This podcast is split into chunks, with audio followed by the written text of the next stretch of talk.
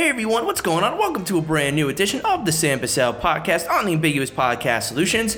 And right now I'm going to be bringing you the latest and greatest going on around the world of Hollywood. Hope everyone is having a wonderful Thursday so far. A lot of stuff that I want to talk about on the podcast today. I'm going to be getting into the Batman heading to HBO Max a little bit earlier than expected. I'll break all that down and when you can check it out on the streaming service. Some brand new details regarding Ms. Marvel. The first Stranger Things season 4 trailer has dropped. I'm going to break it all down, what it means, and what I'm looking forward to in the latest season. Also, some more news regarding Doctor Strange and the Multiverse of Madness, the weekend preview, and so much more. But the first thing that I do want to talk about on the podcast today is, of course, talking about the sad passing of the one and only comedian Gilbert Gottfried, who his family announced on Tuesday in a, in a surprise way that Gilbert Gottfried passed away from an illness and he is no longer with us. And again, it's one of those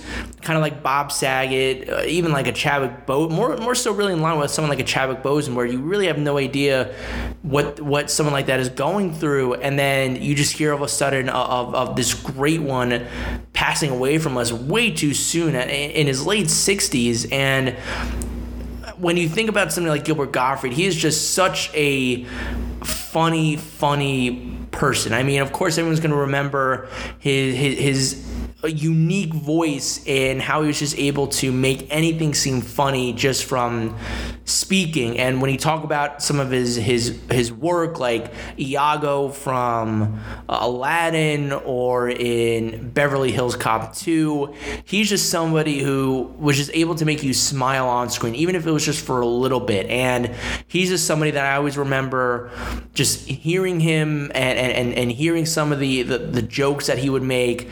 He was just just incredible. And so my heart goes out to him and his family, and really, really to, to, the family and friends of Gilbert Gottfried. And again, gone way too soon, taken from us at the age of 67 years old, uh, too young to be to be passing away at, at this age. But we remember all of his great work, the legacy that he leaves behind, the comedy and jokes and laughs that he made everybody feel will not be forgotten. And so once again, Gilbert Gottfried passes away at the age of 67.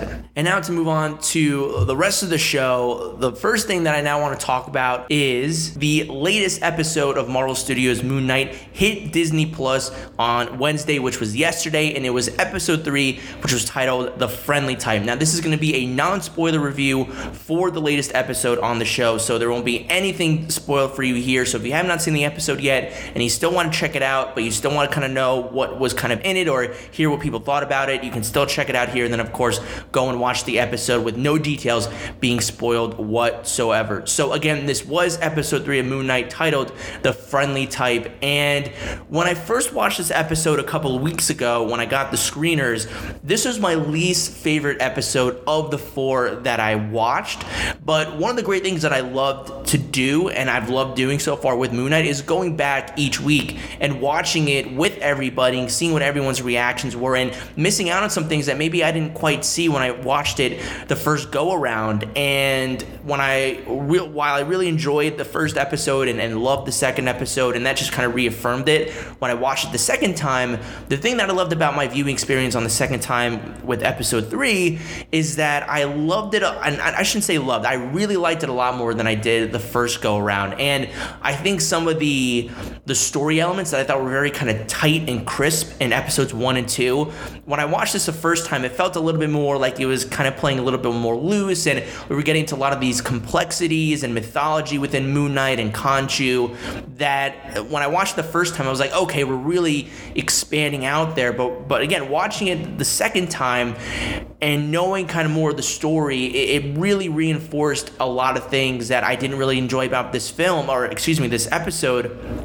and I really found myself enjoying it a, lot more. And one of the things that I loved from beginning to end with this episode, and I loved it the first time, was the the treasure hunt vibe. I think you got some of those elements in episode one and two, but in this particular episode, it really dives deep into finding this tomb and really kind of, of, of finding all these different clues to get to this spot.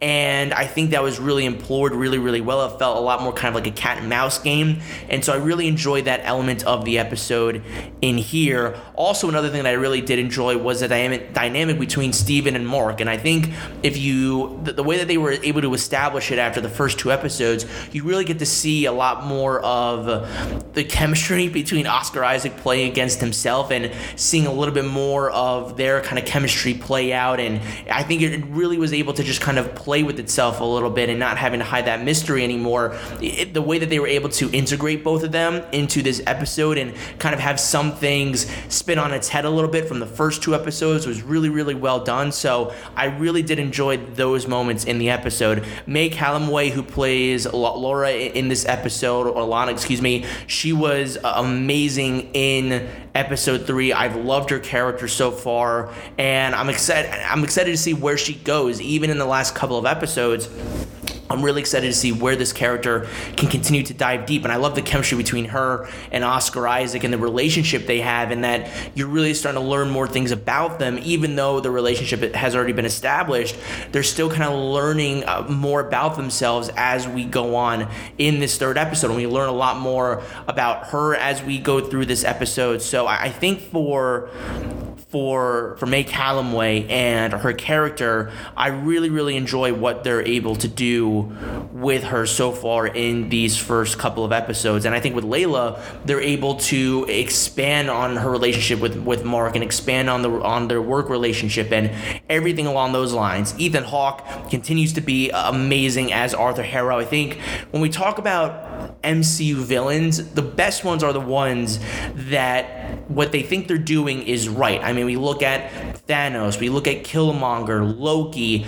Those are the villains that we look as some of the great ones in comic book history, but also within the MCU's history that I think we can put not on that pedestal, but Arthur Harrow is one of those types of villains. And I think it's great to kind of see again him being expanded in this episode, seeing his relationship with Khonshu and, and, and the world of the Egyptian gods, you really get to dive a little bit more deep into that world and why he's really trying to do what he's trying to do. And again, to go more into the, the Egyptian lore of it, the iconography, the gods, like I was saying before, again, you really get to learn a lot more about them here. And that was one of the things that I felt like was a little discombobulated a bit when going, when watching it the first time. But I really in, enjoyed and, and marinated and took it in, I think, a little bit more and understood it the second time that I watched this episode. So I appreciated that. And again, we're going into the supernatural, but we're also continuing to go into the cosmic realm of the MCU like we haven't really seen before.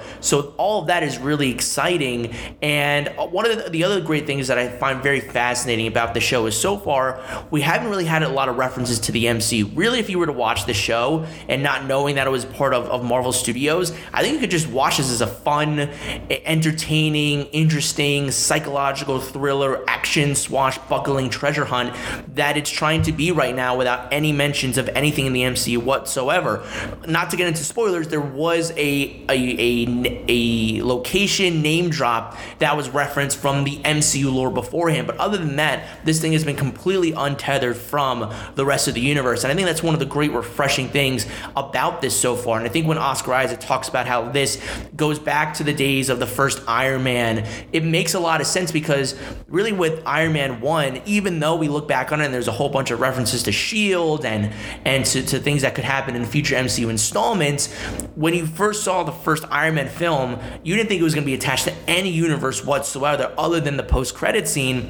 And I, and it when you still watch it today, you can just watch it as a standalone, excuse me, standalone film that is a really good character piece. I think the same thing can be attributed to Moon Knight a little bit, not to that same degree, but the fact that it is about somebody that with dissociative identity disorder and somebody that's trying to figure himself out, and you don't know what might be real, what might not be real, and it's so much more than just I think a comic book installment, and I think that's something that really benefits it in the long run. And, and one of the other things I think was great, and when we talk about the MCU now I do think the ending of this episode is amazing. And there's this F, uh, a visual effects sequence that happens that you kind of see in some of the marketing campaigns. So if you, you might have seen some of these shots already, but if you've seen the episode, you know what I'm talking about. And visually, that might be one of the coolest things I've ever seen in the MCU period. It was just for something that was on television, and again, even on streaming, television doesn't have the same kind of a budget that some of these bigger MCU films have, like Doctor Strange or Thor or Black Panther. Those have bigger budgets than even some of these other television shows right now. But to see what they were able to do at the ending of this, it felt very much like they, they put a lot of money into it, a lot of time into it. So I really enjoy that. It's one of my favorite things that I've seen in the MCU in the, in the 12 plus years that it's been around so far. So I really did enjoy that. And I think overall, people, from what I've heard so far, really have enjoyed this third episode of Moon Knight so far. It seems like a lot of people are enjoying the show overall. And I'm really, really excited, not to get into any spoilers whatsoever, of what people are going to see in episode four. I think people are really going to have their minds blown with what they're going to experience in next week's episode. So, again, not to get into any of any of that next week. That was just a little tease to get you excited. But for this episode, I think it was a really good installment. I would put it, excuse me, I would put it above episode four for me right now. I initially had my rankings as two, four, one, and then three. But now reworking them a little bit, I would still have it at two, one, three, and then four. Four is, is below right now because there were some things that were unrendered in episode four that I, watching it next week, I'm very excited to because I feel like even though I've seen the episode, it it's going to be a completely new watch for me because there were some things that were un, uh, unedited. There were some things the VFX weren't done yet, the audio wasn't done yet. So it's going to be a new experience for me watching that episode. So right now, it has the potential to really climb up the list. But for right now, episode three jumps up on there a little bit more right now, jumps over it one step. But that could change next week once episode four does come out. But I really enjoyed this episode a whole lot more. Seeing a second time, it was great. Again, Oscar Isaac is just knocking it out of the park. He's just tremendous. The rest of the cast is phenomenal. The VFX have looked great so far, especially that last minute or last sequence that happened in this latest episode. So again, overall, really enjoyed it. What did you guys think about episode three for Moon Knight? Let me know what you think down below and leave your thoughts again, non spoiler thoughts on episode three of Moon Knight, the friendly type. That is the name of the title. Now, moving on away from the Marvel Cinematic Universe for a little bit, but staying in the world of television, I'm going to be going and talking about the first, or really not the first trailer, because there's been some marketing for it, but the latest, first full official trailer for arguably one of the most anticipated shows returning to television in the last three years, and that, of course, is the fourth season of Stranger Things. And we, again, we've gotten some marketing, but they've been little teases here and they're not really giving us a whole lot of information of what the story is going to be, what we're going to see after being away from these characters for a, a few years now. And a lot of that has to do, of course, because of the pandemic and the delays. But we're finally going back and, and hanging out with Eleven and Mike and Dustin and the crew. And I was really looking forward to seeing what they were going to do with this trailer. And I think if there's one thing that this had to do, this piece of marketing, was really kind of deliver for fans to get excited about this. Because when volume one and and that's and, and this season is being broken up into two parts, volume one, volume two, volume one's coming out on May 27th. There's gonna be a lot of stuff to look forward to on May 27th, and we'll get into that in a little bit, but you really had to start off with a banger with the trailer, really get people to eh, be excited about Stranger Things once again. And I think that is exactly what happened with this trailer. I absolutely loved it. It was everything that a lot of the creators have been talking about when they've been asked about Stranger Things season four, how it was going to be epic and grand, and the the Duffer Brothers uh, about a week or so ago we were comparing it to kind of their season of Game of Thrones, where they're having multiple episodes that are very long, and it's only going to be one more season, but they have the end game in mind, and this is going to be epic in scope and scale, and the VFX are going to be out of this world, and you were wondering, okay, this better live up to that, and just from the trailer alone it, it, it showcased every and backed everything up that the creators have been talking about with this season of Stranger Things. I mean, it seems like we're really going to be exploring the upside down in ways that we haven't seen before. It looks like a portion of the group is going to be going into the upside down to stop what seems like this new entity that could potentially be the big bad of Stranger Things. We haven't really kind of seen that happen before. We've gotten the Mind Flayer, the Demodogs, the Demogorgon, but it seems like this this thing that we see at the very end of the trailer and seems to be kind of monologuing throughout the trailer is going to be kind of the the big thing that is going to be controlling the upside down that our heroes are going to have to stop in the long run. So that gets me really excited and seeing the group the crew back together and I'm very interested to see how all these different storylines intersect because that's another thing where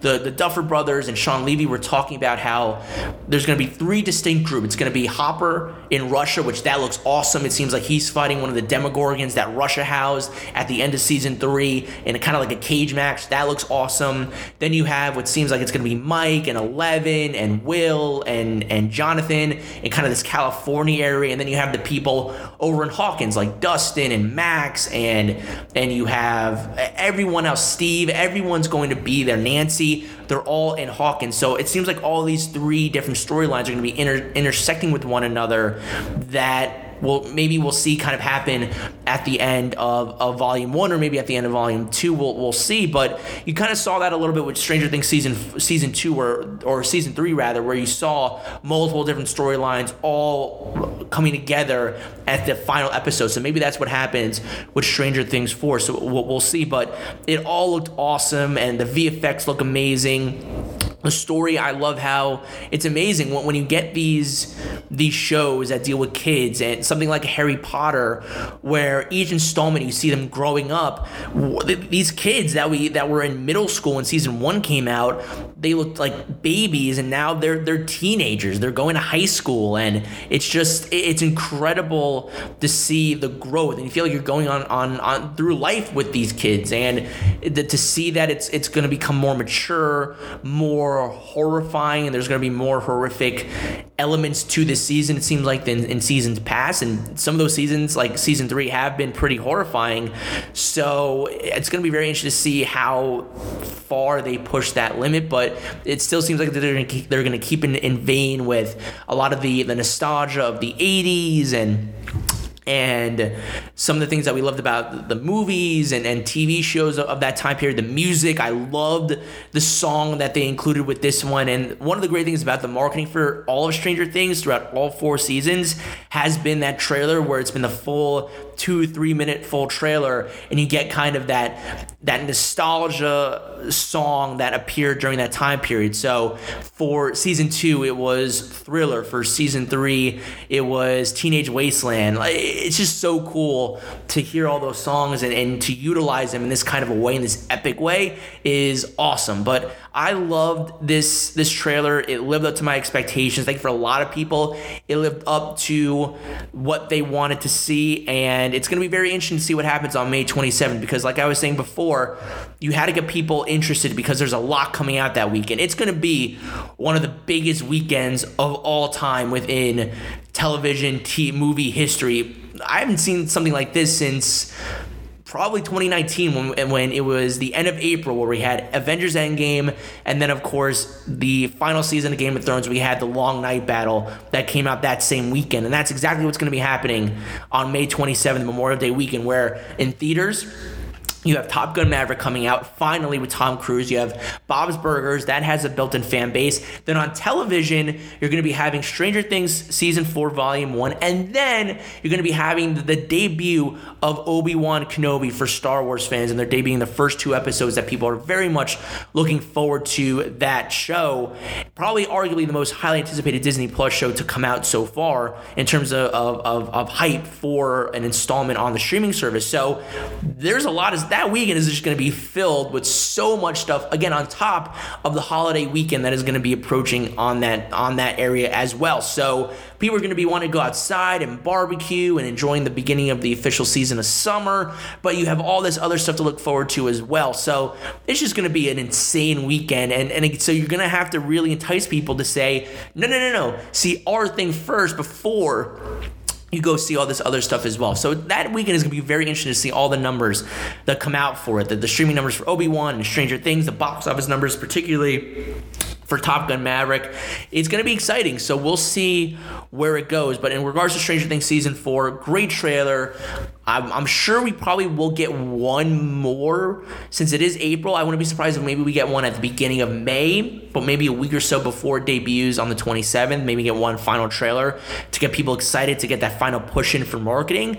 So we'll probably get that. But if this is the last trailer we get, I think this is a great person, uh, a great impression for people to get excited once again for Stranger Things. What did you guys think about the season four trailer for Stranger Things? Let me know down below and leave your thoughts. Now to move on over to some movie news that has been going around the world of Hollywood. We're going to, of course, start out with driving on down over to a little family that is gearing up for their 10th installment. And that, of course, is not a small family, it's a big family in Fast and Furious. And they just kept on getting bigger as they added one more new member for Fast and Furious 10. And it's over the last couple of months, really, as they've been gearing up for this film.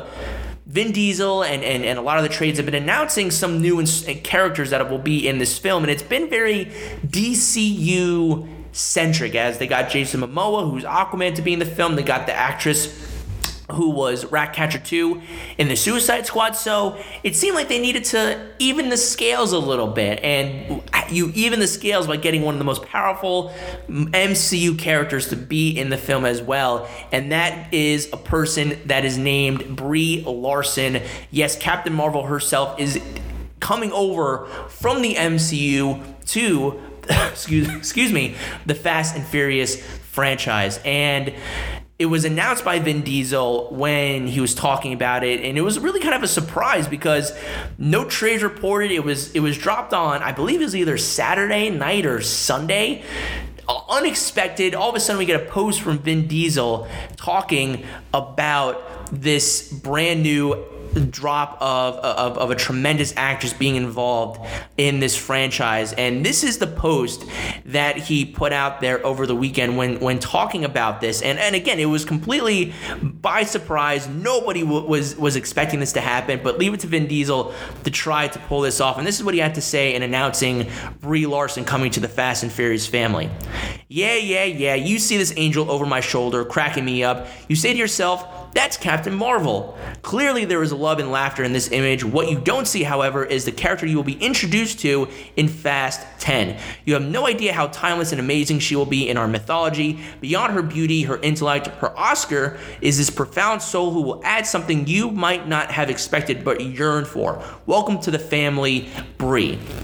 And then I think it was a day later, Brie Larson kind of came out and she confirmed it on her own, saying she was excited to be a part of the Fast and Furious franchise and being a part of the family. So it is confirmed that Brie Larson is again going to be a part of this this franchise. And I think one of the great things that she says, or the, really this says about it, is that Vin Diesel does have this kind of clout where maybe things might not have worked with Dwayne Johnson, but he's able to get people like Jason Momoa and Brie Larson to come on over. And Brie Larson has even said that she, after doing all these commercials, I believe for Nissan, she wants to get behind the wheel and do all these crazy action scenes, and she clearly can do it from Captain Marvel. But Vin Diesel has the clout to bring in all of these stars, and to get again Brie Larson is is an amazing feat, and it's going to be very interesting to see the kind of character that she plays. And one of the things that Vince said in his post when talking about Brie Larson coming over to this franchise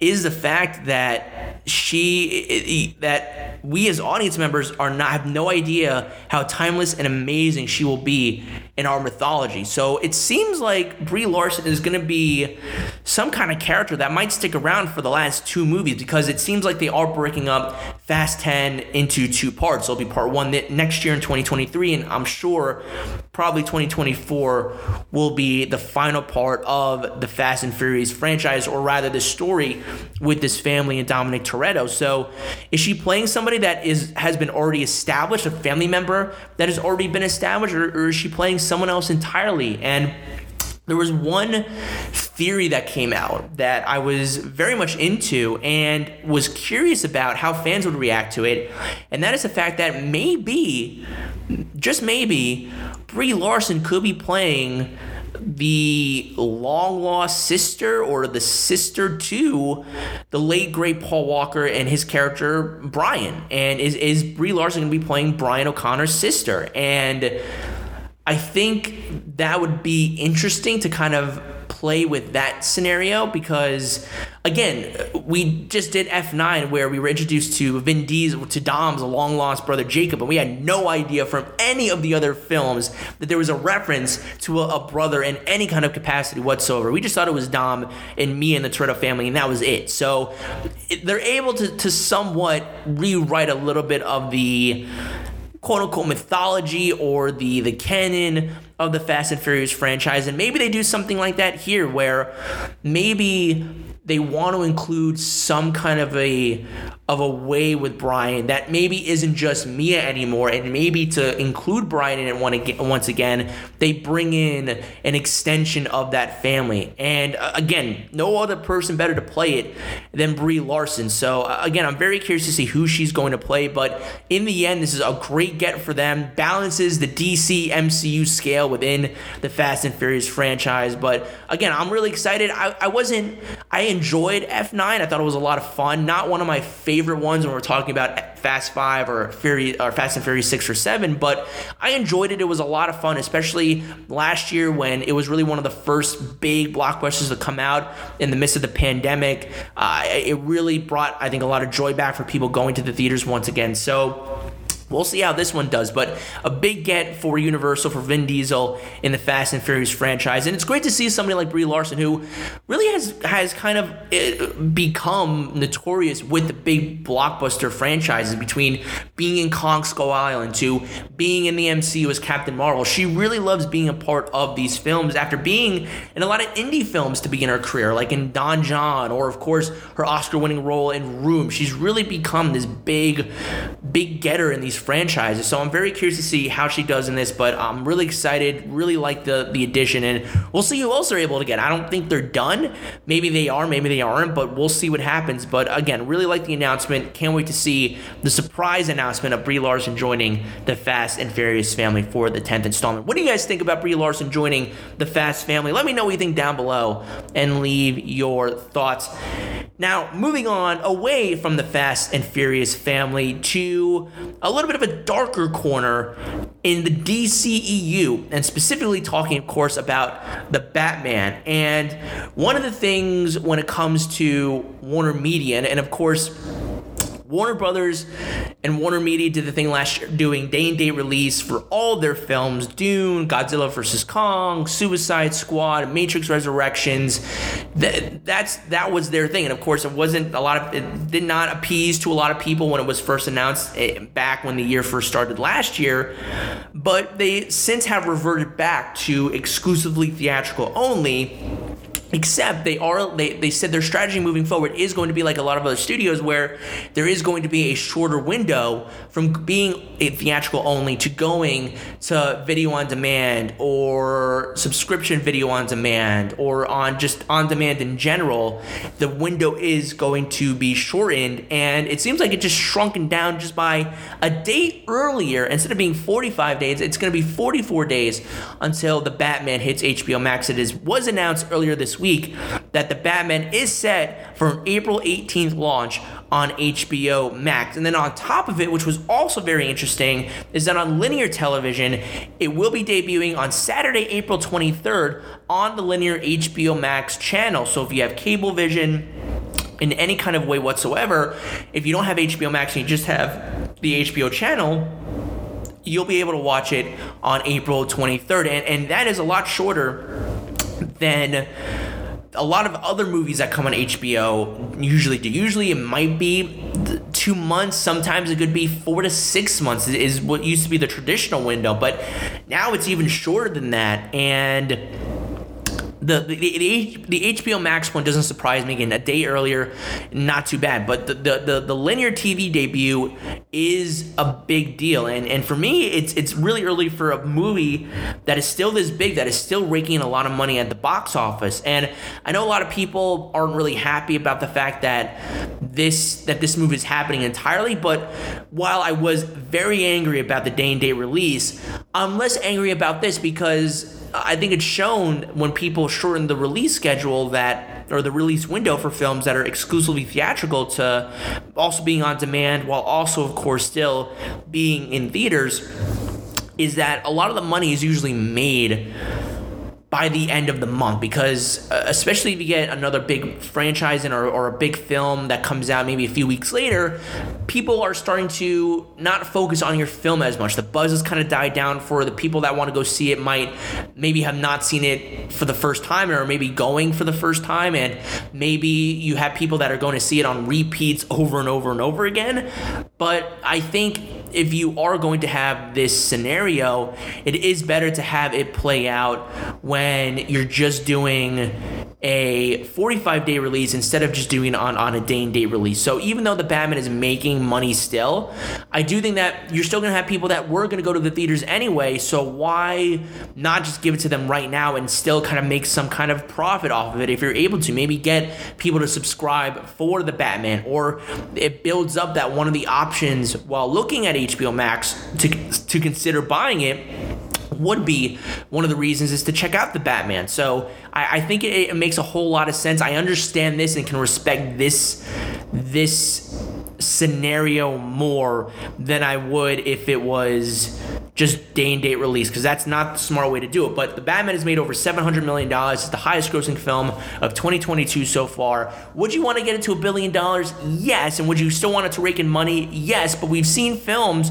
over the last couple of, of months as well, where they've hit video on demand, but they still do very, very well in theaters. Spider Man No Way Home, uh, as it has been the box office example for everything in the pandemic, this is the latest one where streaming video on demand or just video on demand, it's still making money at the box office and still at theaters, still playing in theaters, and people still wanted to go to the theaters to experience that. So I think if people want to go see this in the theaters, they'll still go see it in the theaters and get that experience or they could watch it on on HBO Max. Or if they want to, they don't just have to go back to the theaters. If they want to go to see it in, in, in a theatrical setting, they can go there. And then if they want to go watch it again, they can go watch it at home too. So I think if anything, this helps this helps Warner Brothers instead of hurting them in the long run. And again, it might seem like I'm contradicting myself after after everything I said about the day and day release, but again, if we were to go to one scenario over the other, this is the better scenario to have. So I would praise this one more than the one where you're just throwing away all your box office money. Whereas with this, it's made a lot of its money already. So uh, again, I, I'm fine with this. I'm excited to see this film again. I want to go back to the theater and check it out, but again, I'll also watch it on HBO Max as well. So what do you guys think? Are you guys going to be checking out this on HBO Max when it comes out on April 18th, or you're to wait for it to come out on the, the linear HBO Max or the linear HBO channel on cable. What are you to do? Let me know down below and leave your thoughts. Now, to move on back over to the MCU after exploring the DCU, I want to kind of get into some news regarding one of the new Disney Plus shows from the MCU set to hit this year, of course. Not Moon Knight, not She Hulk, but the one and only Ms. Marvel, which has been in high anticipation since it was first announced back in D23 at, or at D23, excuse me, in 2019. And it was supposed to come out. Potentially sometime late last year, but there were rumors that there were some reshoots going on that it wouldn't be ready for 2022. And now we have an official release date of June 8th of this year, so it'll be the summertime show for the MCU this year after Loki was that show last year.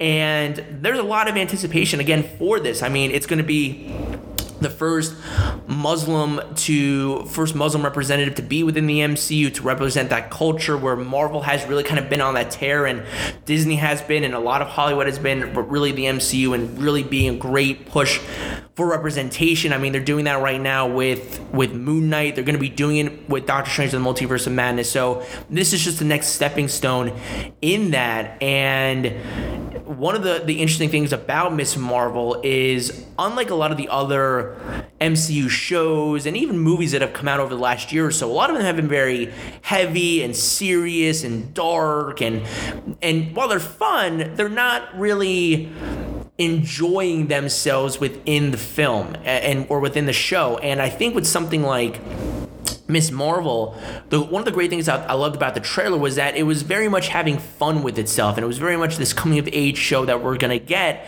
And the cool thing is that we're gonna be seeing the MCU through the lens again of, of another kid and how they're growing up with all these icons, with the Avengers and and, and Captain Marvel as as Ms. Marvel, even in the comics, is always a fan of that character. So seeing it through the eyes of this teenager is gonna be really exciting, and it's all gonna be led led by Iman Vellani, and she's a brand newcomer. This is her first major role, and you heard so much about her, and, and nobody heard heard of her, but she won won over Kevin Feige. She won over the producers and, and, and the casting directors, and she got this role. And seeing the trailer, you can understand why she has that that that youthfulness, that innocence of wanting to be a hero one day. And the co-creator of Ms. Marvel named Sana Amanat, she talked about that with Empire Magazine in a preview for Ms. Marvel, and, and she talked about working with Iman Vellani and what she was like as Kamala Khan and what she brings to it. And this is what she had to say about about Iman Vellani and the and the process that she went through and what she learned about her. She showed me every corner of her room and it was covered with Avengers. Then she said, Oh, wait, I'm not done opened up her closet and there was more Marvel everywhere. That giddy energy and teenage enthusiasm were ideal for a character who isn't your traditional Avenger. She's not as slick and suave as some superheroes. It's not like when Captain America throws a shield and it comes back. She's all over the place. I'm excited for people to get to know her. And, and she also talks about this with, with Kevin Feige. She gave me a list of feedback on every single Marvel movie. Kevin Feige is like her Carol Danvers. It all sounds like a match made in heaven. So again, this is great for somebody who is a teenager like Iman Vellani to already be able to feel confident in herself and already kind of a big geek of the MCU and all of these characters.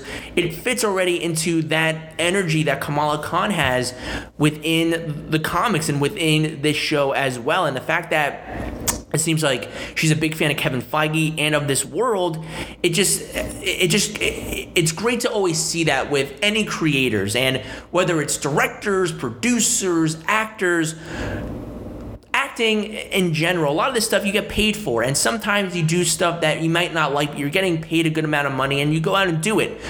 But you, there are always projects that you see people get passionate about. And it seems like for Iman Vellani, yes, this is her first gig and it's a huge one and she wants to do well, but when she has already has that passion apparently for the MCU, for this character, for this world, that's just gonna add an extra step for her. That's gonna add some more juice to her performance and to the passion that she has for this world. And you, again, you already see that in the trailer. So it gets me really, really excited for what she's gonna bring to the MCU, what this show is gonna bring to the MCU.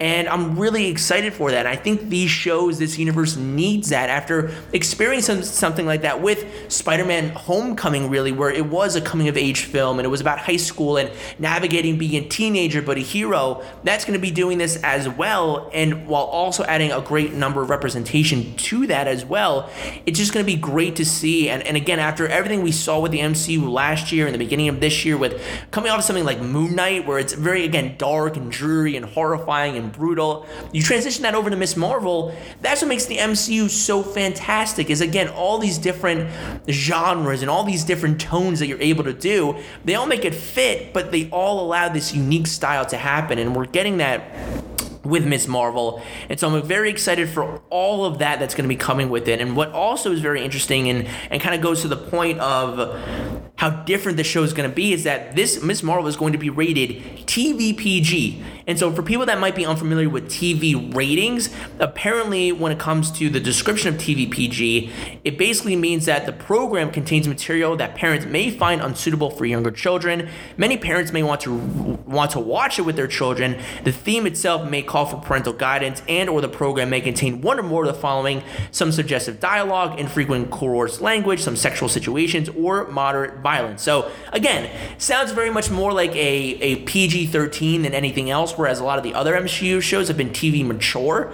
So, this is the first Marvel show that is going to have that. So, it's still going to be a little mature, but I think teenagers are going to be able to watch the show and enjoy it and, and, and relate to it. And so I think you're going to be able to expand on the MCU and its audience more so than you already have. And you've already done that really in the 12 plus years that you've been around. So to get more people. That's what you want to them to relate to some of these newer characters. That's what you want to see. So, again, I'm really excited for this and hopefully continues the success that Moon Knight has had. Where for Disney Plus and for the MCU this year, it's going to be very important for them to see how these newer characters can do on this platform and integrating them into the overall MCU and onto the feature film side. And again, it's worked with Moon Knight so far.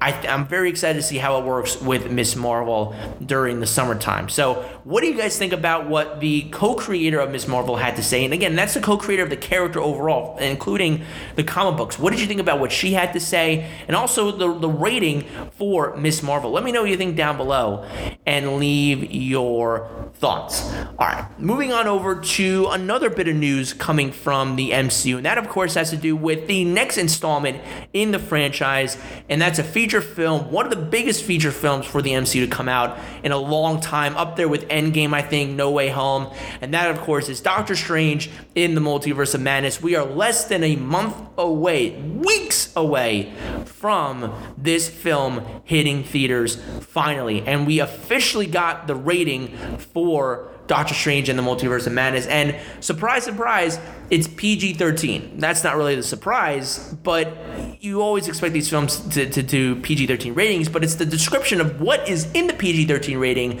that gets people speculating of what they're going to see and the tone that they're going to get with this latest outing from Marvel. And according to the MPAA, who rates all these films and gives descriptions on why they rated it what they did, uh, of course, going into big, uh, big details, they just talked about why they put it there. And the reason is, is because it will have intense sequences of violence and action, frightening images, and some language. So I think the big thing to jump out at this isn't the violence of the action or even the language, but it's the frightening images part. And everything that we've heard about Doctor Strange 2 and what they've always wanted it to be ever since it was first announced at San Diego Comic Con in 2019 when Scott Derrickson was still the director and Kevin Feige announced it on stage when this film was announced and this project was uh, announced was that they wanted to go deeper into the horror landscape. They, they want Doctor Strange to, to really be the first iterations of horror in the MCU. And we're getting some of that in Moon Knight, but they really wanted to be that with this film. And unfortunately, Scott Derrickson and the creatives over at Marvel, which has happened here or there sometimes with their films. They came to creative differences, so Scott Derrickson left. But in replacement of him, they got one of the ultimate masters of horror himself. And that, of course, is somebody who's been around in the Marvel universe, not the MCU, but the Marvel universe as a whole before. And that, of course, is the one and only Sam Raimi. So you knew that you were in good hands because he's been around the superhero genre before, the comic book genre. He knows the horror genre. So he's going to be able to blend both of them very, very well together. And judging from the trailers and the spots that we've seen, even though it's not going into incredible horror lanes, you're definitely seeing a lot more of the horror angle in the trailers in the marketing for this film so far, whether it's from some of the zombies or, or zombie zombified Doctor Strange variants that we've been able to get, or some of the visuals, or Wanda seems like she's going to be a really scary character in this film it seems like there's going to be some horrific elements, like horror elements within this film that are going to live up to those. So I'm very, very excited to see what those are going to be. But the fact that it says frightening images, I think showcases that there's going to be more than just two or three. We're going to get multiple sequences where it's going to be Sam Raimi not just flexing his comic book experience in this genre, but of course, flexing his horror muscles and again, adding the different genre elements that we know MCU projects to hold. And for them to really explore the horror element, it's perfect for Doctor Strange and Wanda and, the, and what they're trying to do with this film. So that gets me really excited. Another thing is we also got some more marketing material for the film. We got a brand new featurette, which kind of talked about the multiverse. We got a brand new TV spot that you kind of saw a, a new look at one of the variants of Doctor Strange, which was Defender Strange. You also got to look at a bloodied Wanda. Now, whether it's uh, the MCU's Wanda or another multiversal variant of Wanda remains to be seen, but she is bloodied. She seems like she's crushing this Ultron robot head that we saw in, in, in the trailer, the last trailer for the film. So it's going to get brutal. And again, going to those frightening images, it's going to be very interesting to see how they pull all that off. And of course, the other thing that we got earlier in the week were the character posters for Doctor Strange and the Multiverse of Madness, and it featured Doctor Strange, Wanda, Wong, America Chavez, Mordo, and of course Rachel McAdams herself, Christine Palmer. So it's again, I think it's we're in the final leg of the marketing for this film, which is kind of crazy to even think about, but we're, we're in that stretch where you're getting all these new featurettes, you're getting all these posters. Soon we're going to be getting press releases, we're going to be getting interviews, and the premiere is going to be happening on, I believe, May 2nd, where we're going to be hearing the first reactions come out for the film. And they did report that those that those will not be happening, and reactions will be happening until after the premiere of the film on May 2nd. So they're really holding back on this film because of all the details and spoilers that are probably in the film that they don't want to get out. Just a mere few days away from the film releasing once the premiere does happen. So, as Doctor Strange said in Infinity War, we're in the end game now of the marketing for this film and the journey that this movie and this production have gone on from again the creative differences of directors to the reshoots that happened towards the end of last year and then with COVID and the fact that this film had to be reworked within the schedule and someone like Elizabeth Olsen who because of the pandemic she had to finish up WandaVision and then go right from WandaVision to doing production in London and in the UK for this movie. So it, has been a very interesting journey to see where this film has gone from and, and how, where it's evolved to. I'm, I'm really excited to a see the film and then from the, the post of the film get all the, the tidbits and spoilers from the director and creatives of, of what they did with this film and and what version of the script they had before the, the final product of the film came out and what was what when where why all that kind of stuff. So i'm looking forward to that after i see the movie. But again first and foremost i'm just excited to see this damn thing and finally get the movie that i've been really looking forward to for a long, long time, really since it was announced at Comic Con in 2019. I, I knew it was going to be a big film when he brought in the multiverse. You put in a Doctor Strange film, you bring back Wanda, Elizabeth Olsen in this film, and really make it a team up film in the MCU, like a like a Captain America: The Winter Soldier or a Thor Ragnarok, and you add in the horror elements. That the fact that this is going to be the first big MCU film that'll tie into one of the Disney Plus shows that the story starts out there and then it connects into one of the movies. This is the first time we're going to get that. So this is a very big deal for Marvel, for Kevin Feige, for the creatives there once again. We'll see how it all plays out, but I'm very much looking forward to this and I still retain that I don't think it's going to gross $200 million.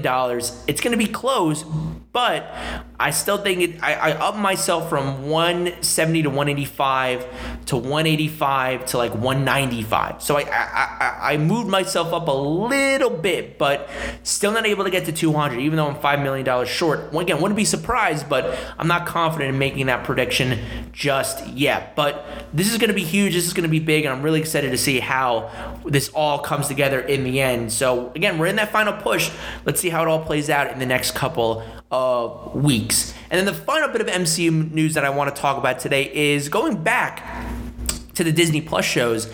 And one of the things that the Disney Plus shows have done so well is, and, and the MCU has just done this in general so well, is finding new creatives and directors to take on the MCU projects and, and add their own stamp to them, but also, again, staying within the, the, the confinements of the, of the franchise and what they're trying to do overall. But with TV, they're able to even go a little bit deeper than that and, and find television and show running talent and even movie directing talent that is doing some smaller projects, but you see the talent and you want to bring them in into these these worlds, and that's exactly what it seems like Marvel has been able to do once again as they have finally found their directors for one of their new Disney Plus shows that'll be hitting the streaming airwaves in the next couple of years. And that, of course, is Ironheart, which is going to be set to star Dominique Thorne as Riri Williams, who will be the star of that show. You're also getting Anthony Ramos as potentially one of the villains in the show. You also had the announcement of the directors, and they are Sam Bailey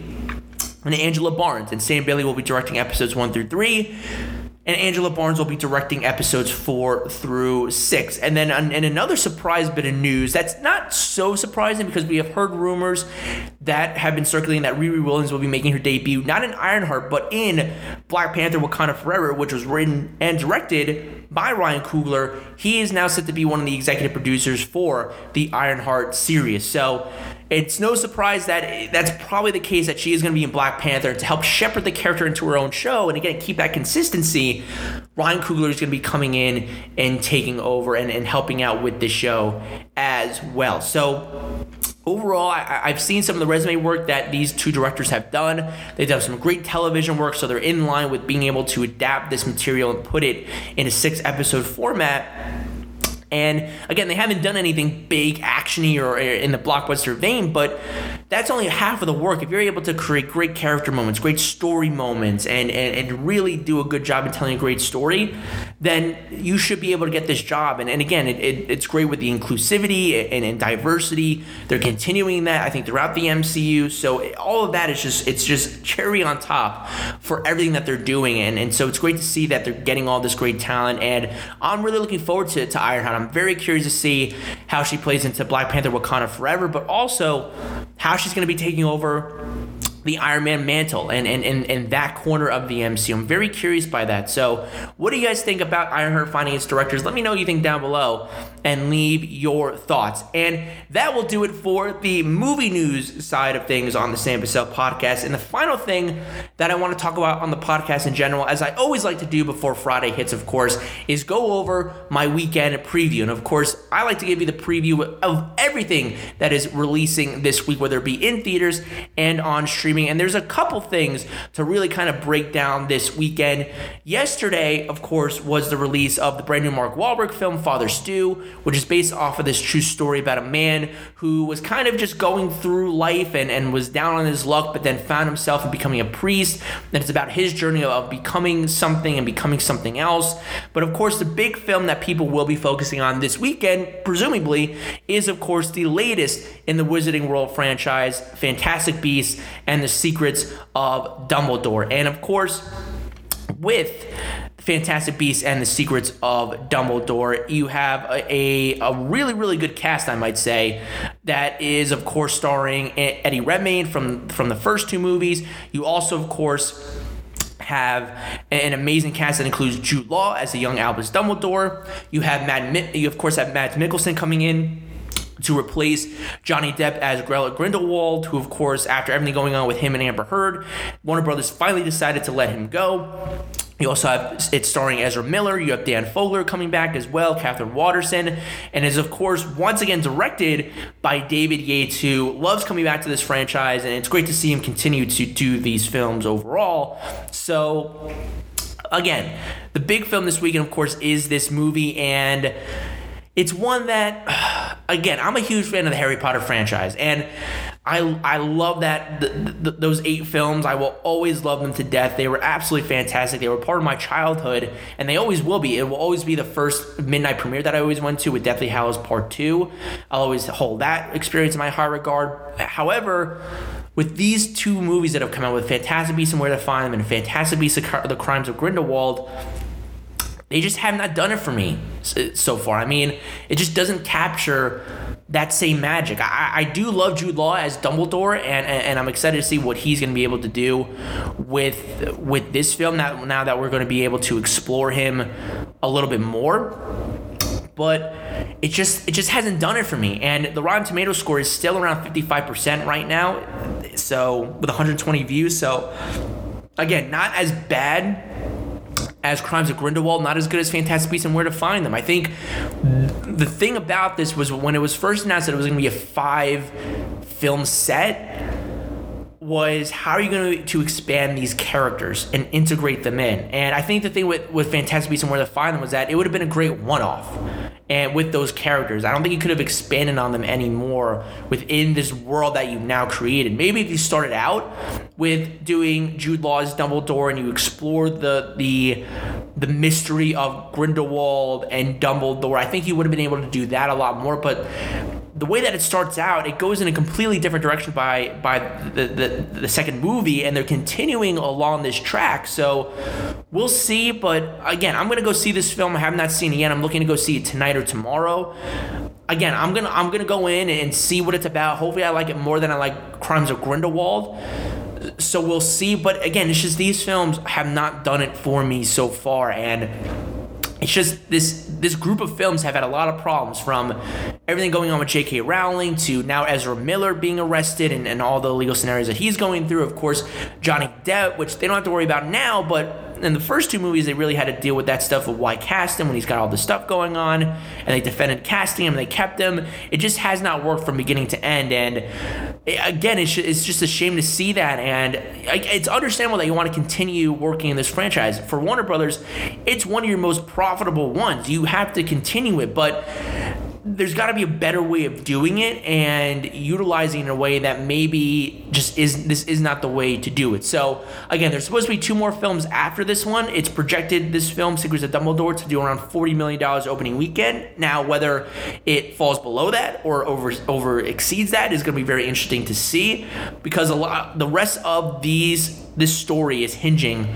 on this film it sounds like from the reports that I've heard this week. So we'll see what happens, but I'm I'm I'm interested in seeing this movie and seeing if it can change my mind on these films. Because again, I'm a big Harry Potter fan, will always be, but these films again have not done it for me. Uh, with Father Stu, again, I'm I'm interested in that film. I'll always go see whatever Mark Wahlberg is doing. I feel like he is an underrated actor. I feel like he can pull off com- not comedic, but dramatic chops very well as he's done throughout his career. And so I'll see it. I'm, I'm a big fan of biofilms, of, of inspirational movies. So we'll see where that one goes. But another film that I think might interest people that I've heard some really good things about that debuted at film festivals this year is a film with Karen Gillan and Aaron Paul called Dual. And it's about a woman named Sarah who's terminally ill, and to save her family from the pain of losing her, she decides to go through a cloning procedure and trains a clone to be like her. However, Sarah is able to make a recovery, and it showcases that these two are going to have to fight to the death. So the trailers have looked very interesting. I've heard some good things about this film. I'm a big fan of Karen Gillan. I think she's somebody that is a really good actor, and um, I'll see anything that she's in for the most part, whether it's good or bad. But this looks very quirky and kooky. It's directed by Riley Stearns, who did the the film with with, with, with Jesse Eisenberg, which was called The Art of Self Defense, and that was another kind of quirky, kooky, cool film. So I'm very interested to see how this one does, how it how she th- this person continues to translate this. So I'm very curious to see what they're able to do, but the trailers look very interesting. So this is one if you're somebody who's into indie films, art house movies, and you're looking for something else to see this weekend. That's another one that I would recommend checking out this weekend. So overall, guys, between Father Stu, Fantastic Beasts, The Secrets of Dumbledore, and Dual, what are you interested in seeing this weekend? Are you interested in seeing any of these films? Are you going to go back and see something like Sonic the Hedgehog 2 or The Batman or Morbius even? Are you going to see any of those films?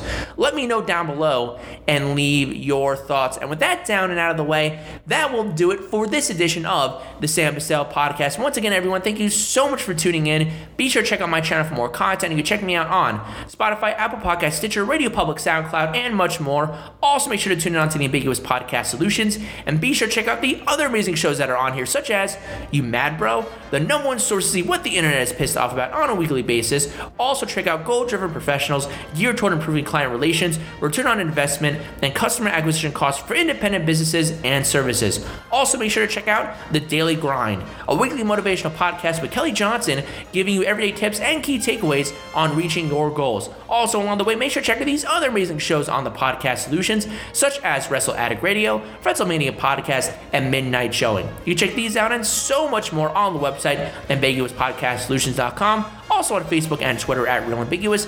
And if you want to check out Canada Beach Treehouse, use the coupon code Ambiguous. Also, when you get a chance, make sure to follow me on social media. You can find me on Twitter at Bussell Samuel. That's B U S S E L L S A M U E L. And also on Facebook at Sam Bussell. And also, if you want to check out my YouTube channel, you can find me at the Sam Bussell Podcast. So, once again, everyone, thank you so much for tuning in. And until next time, keep on screening.